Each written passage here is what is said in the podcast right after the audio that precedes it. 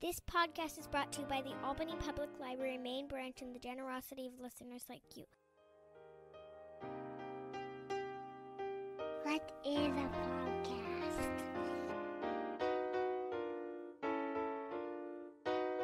God, Daddy, these people talk as much as you do.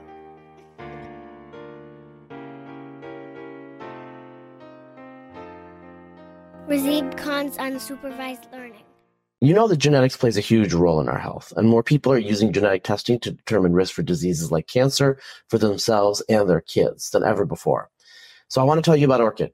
It's the only company that does whole genome testing for embryos, testing before your child is born. If you're doing IVF, this is a clear choice now because now you can reduce risk for thousands of single gene disorders, including heritable forms of autism, pediatric cancers, and birth defects. Check them out at orchidhealth.com. Hey, everybody. Uh, well, welcome to the Unsupervised Learning Podcast. And, you know, uh, it is unsupervised in some ways. You never know where I'm going to go. Uh, so today I am talking to David Lightbringer. David has a couple of YouTube channels. Uh, he has one channel uh, that's devoted to A Song of Ice and Fire, um, just and Dance of Dragons and Game of Thrones, everything, everything related to like Martinverse. Okay, um, and I'll put a link to that to that there. He also has another channel called Mythic Concepts, uh, which uh, has a bunch of stuff about India. And um, David brings um, a lot of this, I think, you know, mythic concepts like, uh, you know, his learning, his anthropological and historical knowledge, he actually does bring it to Song of Ice and Fire and his analysis. And so I know some of you, um, okay, I know enough about you, listener, to know that a lot of you are actually interested in fantasy. Um, you know, I did have Ross Douthat on to talk about Tolkien, and it, that's come up multiple times. So um, I know that I'm, I'm going to have an audience from you guys, but for the rest of you, um, the reason I want to talk about David is because there is a whole world, this whole intellectual world um, on YouTube. And as I was talking to David before he came on, a lot of it is, you know, maybe it's not that high quality. There's a huge range of production values, but some of it gets really deep you know, it's like hours and hours of content. Now, I love writing essays and I love text because I am Gen, Gen X and that's just how I roll. But um, there are certain things with maps and with visualizations that, you know, YouTube actually does do a better job. It is actually um, the medium that should probably be used. So, uh, you know, I want to like, you know, shed light on some of this um, through what is a massive pop culture phenomenon. Uh, Game of Thrones, um, A Song of Ice and Fire, George R. R. Martin's series that started in the mid 90s. Um, was a series of books and then became a television show, the biggest television show on HBO, and now has resulted in a spinoff, um, Dance with Dragons, which is based on, you know, kind of a narrative history that Martin wrote a couple of years ago. And I did a podcast about that, or I, I read all of those for a podcast on the genetics of Game of Thrones for the Insight, which was my previous uh, podcast before unsupervised learning. Compared to David, uh, I do not have much a song of ice, uh, a song of ice and fire learning, but you know, uh, compared to the average person on the street, um, I'm no slouch. Um, I was um, super obsessed with Martin when I was younger, and I want to talk about my background really quickly, and I'll have David go into it before we get into it, just uh, so the listeners know. Uh, you know, I read a Game of Thrones um, some of you guys know this story. And if you listen to previous podcasts about, you know, from the insight, and I know some of you carry over from the insight, you know this. Uh, I read Game of Thrones January 1999, just kind of on a lark.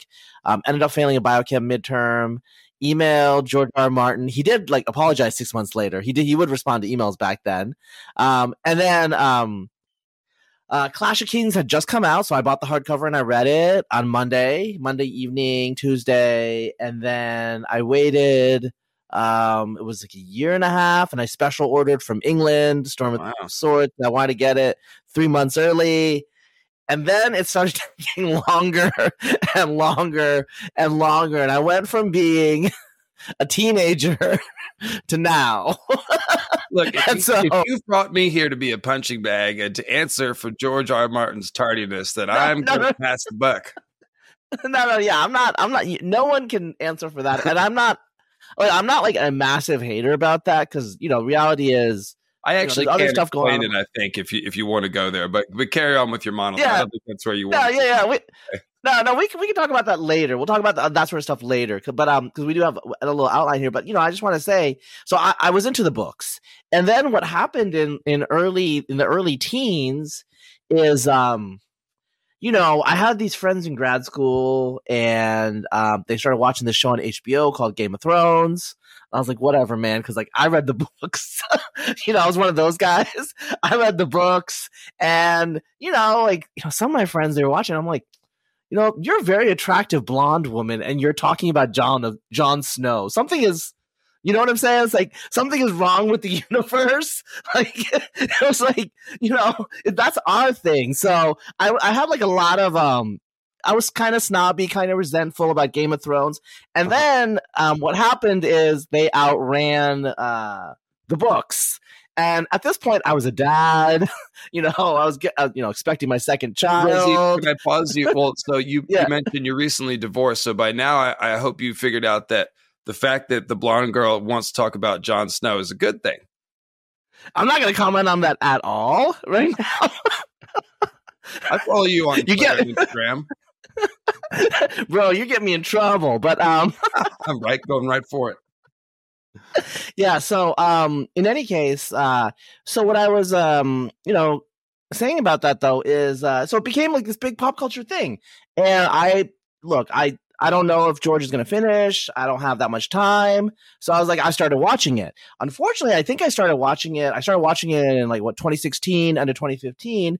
This is right about when it kind of was maybe a little past its peak, and then there's the last two seasons. So that's the whole thing. Um, and then I kind of got to know David through um, Dance with Dragons, and as some of you know, I am interested in a little bit of the genetic stuff. It's really George R. R. Martin's world is really, really um, genealogically informed, and I am a geneticist, so there's like that weird confluence that happens um, between my you know Song of Ice and Fire um, interests and you know what I've been doing uh, professionally uh, for the last like 15 years. You know what I'm saying? So um, you know I'm I'm pretty into it, but at this point in my life. Uh, you know, I'm not a completist. Uh, I have read most of the not. I mean, I, you know, I read the the two new the the Blood and Fire, and then there's gonna be another one coming out, and then you know I'll read a lot of the extra stuff. But um, you know, I I consume content now. That's what I'm gonna say. I consume content to learn from people like David,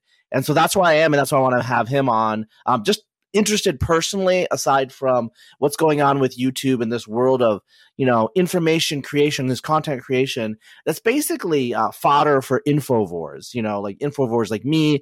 You know, if you're listening to unsupervised learning podcast, you're an infovore. You know, and so um, this is part of the whole media gambit now, and you know, we just need to take take it in and figure out what's going on and make the best of it. So, David, um, talk about I want to know, like, you know, how long have you been into this? Like, you know, were you into it even earlier than me, or did you come on late? No, you got I'm, me by a couple years, and I, I'm glad you introed with the lens of the the YouTube phenomena, and I, I really am excited to get to that uh, discussion. But yeah, no, I I read the books right bef- about a year before the show came out, which was 2012. So I read them in 2011. Dance was not out yet. Um, I had been a fantasy reader growing up and had sort of gotten out of it a bit but I was in the bookstore just sort of looking for something new to read. And I saw a sticker on the front of the a Game of Thrones that said soon to be an HBO show. Like, well, if they're going to make a show out of a fantasy novel, I better read it first so I can see how they screwed up. And uh, 10 years later, uh, we, we have Daenerys burning King's Landing and me making a 90 minute documentary uh, about why that's not going to happen the same way in the books and why they got her character wrong and stuff. So that was my, I've been a reader since then, but really it, my story begins in 2015, um, where I was still mildly under the influence of Graham Hancock, who I continue to insist uh, brings a valuable lens to ancient mythology, even if his theories about lost Atlantis are not so solid as they once seemed uh, to my young mind. But um, different topic. The point is uh, mythology, disaster mythology. Um, you know, as you know, Graham Hancock is chasing down a lot of legends about disasters and trying to draw implications from them. Um, and that turned me on to the idea that ancient man was encoding disasters and world shaping cataclysmic events, the movements of the heavens, the cycle of the seasons, etc., into mythology, which is basic knowledge. That's just where I came across it, I guess. But I specifically am very well versed in comets and dragons and that kind of symbolism. So then one day, I'm listening to uh, a podcast about A Song of Ice and Fire. I had read the books maybe once, and I heard the thing about the moon cracked. One day the moon wandered too close to the sun, it cracked, and dragons, you know, came forth from the moon and they drank the fire of the sun. And that's why dragons breathe flame. And then separately, in the Azor Ahai myth, which is about the long night, Nissa Nissa, there's also something about the moon cracking. So I'm thinking about this. I'm like, wait a minute.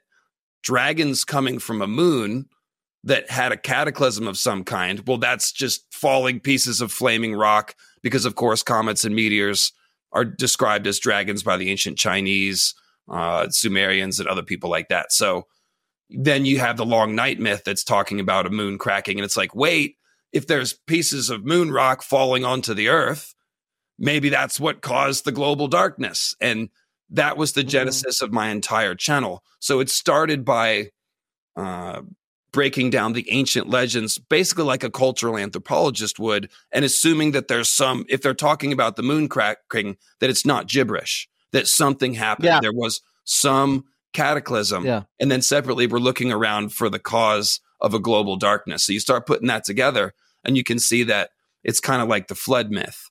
Uh, it's a universal yeah. myth, the long night. All the different cultures observed it, but they have different stories about it. And by reconstructing yeah. the stories, we can start to, you know, piece together the ancient history in a loose, in a loose way. Sure. Sure. There's an underlying there's an underlying system and underlying order there. Like it does come from ultimately Mark Martin's mind, or he at least like um he at least gives the imprimatur of legitimacy because I think sometimes other people give him ideas and he's like, oh yeah, let's do that, right? Um, but I, I do want to say you you brought up Graham Hancock and I've discussions with friends about Graham and his influence and you know I don't agree, you know I don't normally do the uh I don't agree with uh like you know I don't agree Deep with so and so yeah, I don't like to do that sort of thing because I'll just be like, you know, I agree with this or I agree with that, but whatever. But, but, you know, Graham says a lot of things and he's famous for a lot of sensational claims. A lot of them I don't believe. On the other hand, on the other hand, um, there are some things that we have discovered recently. Uh, so, you know, if pe- if you're listening to this podcast, you know all about ancient DNA, you know all that's been discovered, you know, and um, some of the stuff that we've discovered is pretty amazing mm-hmm. and it's reflected in the folklore it's reflected in the mythology and you know people would or you know or like to give an older example you know in the mid 19th century they were like oh well you know the trojan war is like a myth and blah blah blah and then you know right. schliemann dis- mm-hmm. discovers troy and like okay like that whole world did exist actually so the mythology preserves things and um, i will give um, a quick I, I mentioned this before so listeners will know like four years ago, I was reading the Mahabharata for the first time, the Indian epic mm-hmm. poem. And it ha- it's you know it's like a pastiche. It has a lot of elements, and some of it is very old. There's a part of it where they talk about um, someone copulating during the day, someone having sex during the day, and how that's immoral. Mm-hmm. And I just like stopped because I had recently read, I think it was the Fagles translation of the Iliad, mm-hmm. um, and Helen and Paris. It says in there that they copulated during the day and that's and that's immoral. And uh-huh. so I was like, wait a second. Wait a second. Wait a second. This this is definitely a remembrance of something on the Eurasian steppe then. Proto-Indo-Europeans. yeah, yeah. And so um, you know, this is the sort of thing that that happens um, when you read these mythologies like you see fragments that tie back to something earlier. And so you know i'm also interested in evolution and there's an evolutionary tree of cultures and societies and how they're expanding. And so with your analysis on your channel you're doing the same thing except you're doing it with a secondary world as we would call it uh, world not earth. It has its own history. It has its own geography. But you know it's fantastical but it's not disordered um, it's intelligible. And what you're trying to do is kind of flesh out and expose the world. Now, a lot of people, they just want to read the stories, and Tolkien talked about this. There's sure. some people that want to read the stories, and there's other people that want to read the appendices. I want to read the appendices. You want to read the appendices. Uh, you actually are extending the appendices in some ways, filling things in, right? And yeah. I, I, want, I want you, I want you to talk. So you have like a couple of uh, recent, um, recent, um, you know, over the last couple of months, actually. Uh, there's White Walkers, and you had Who Built Moat Cailin, and then the Timeline Heresy. Um, yeah, the Timeline Heresy is the one I thought you'd really like. Yeah.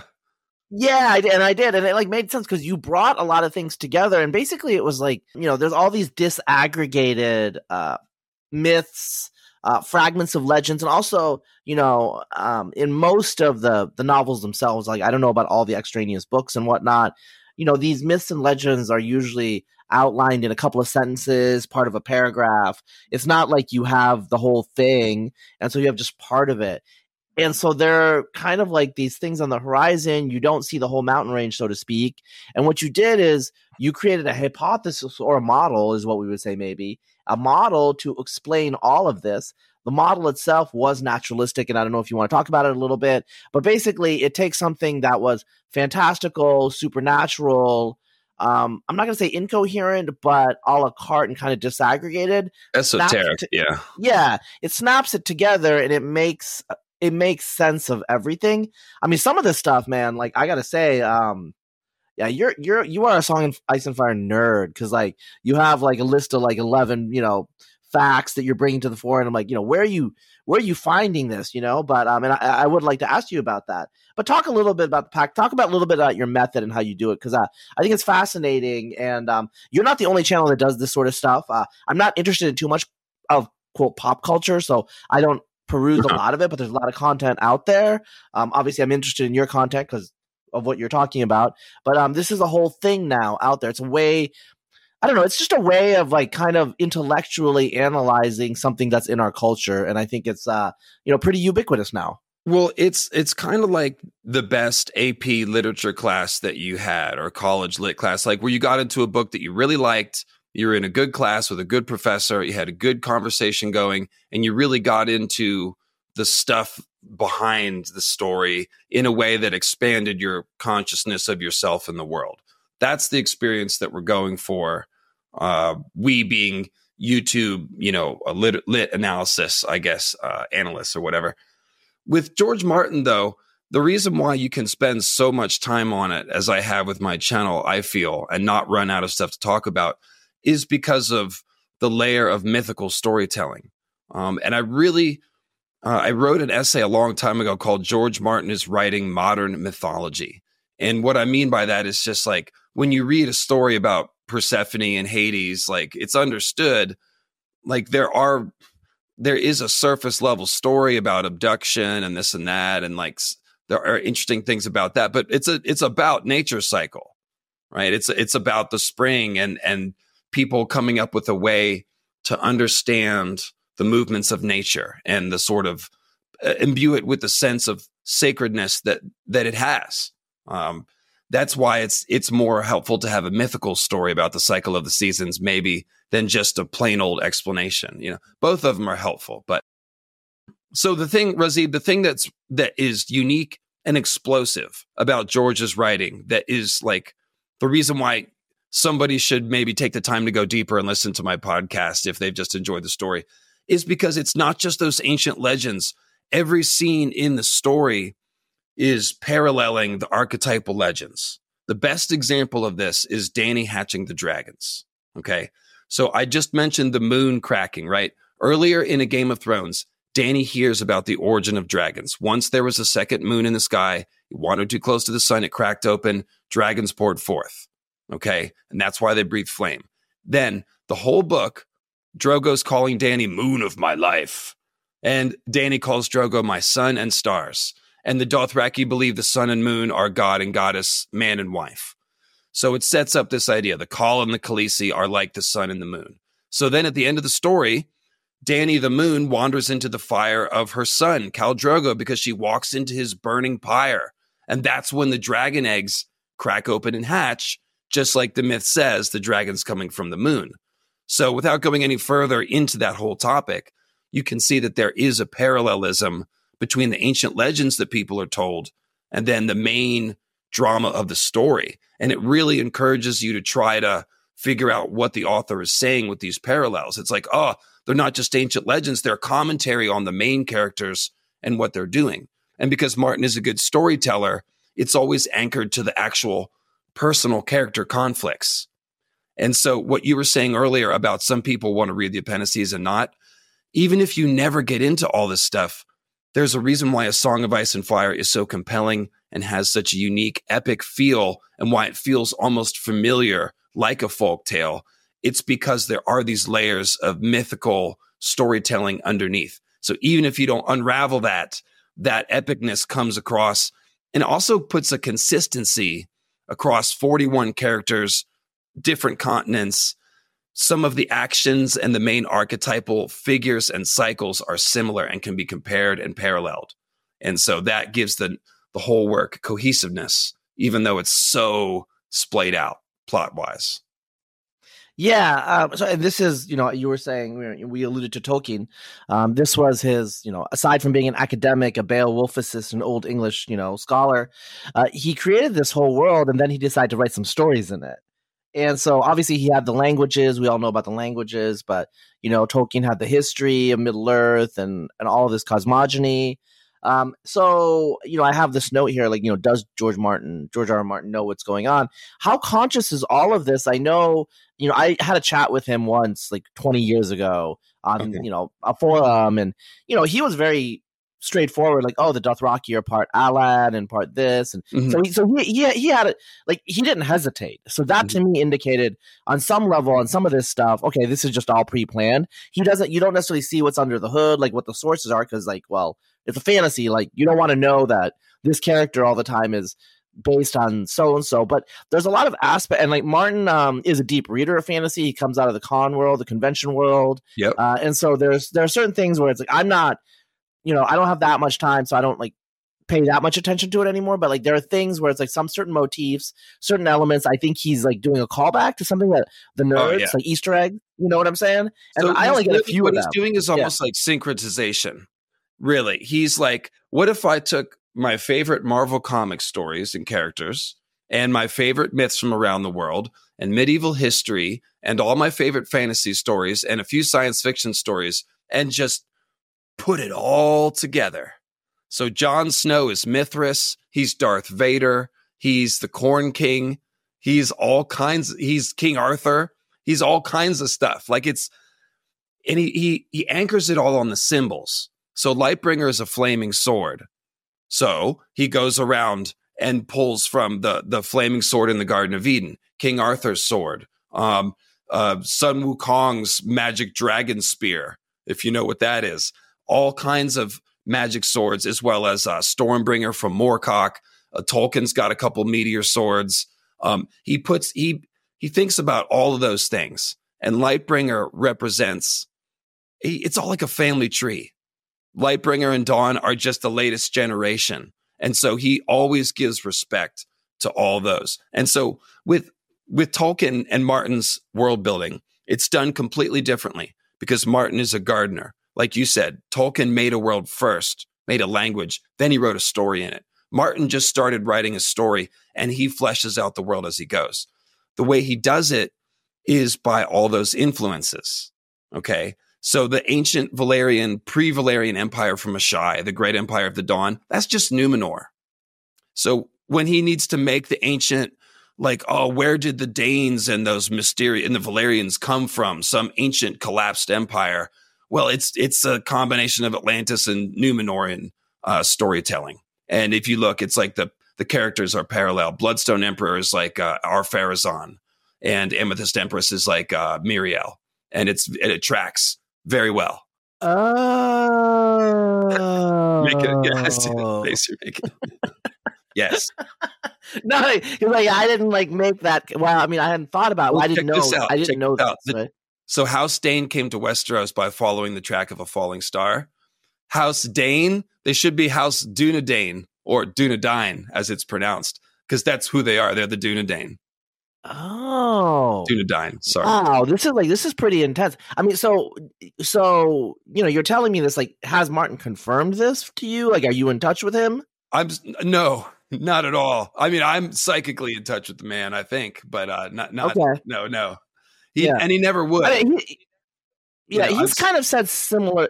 He has said things to this effect. Though I have heard him say this. I mean, he does. He is like he does mind folklore. He does mind stories. He has he has so much um in his brain. I mean, he is a history history nerd, you know. And then sometimes like I think like he's almost uh almost kind of throw people off the the scent where it's like ah, I don't I think I think they were right on that, man. I think you're trying to like, you know, I don't know.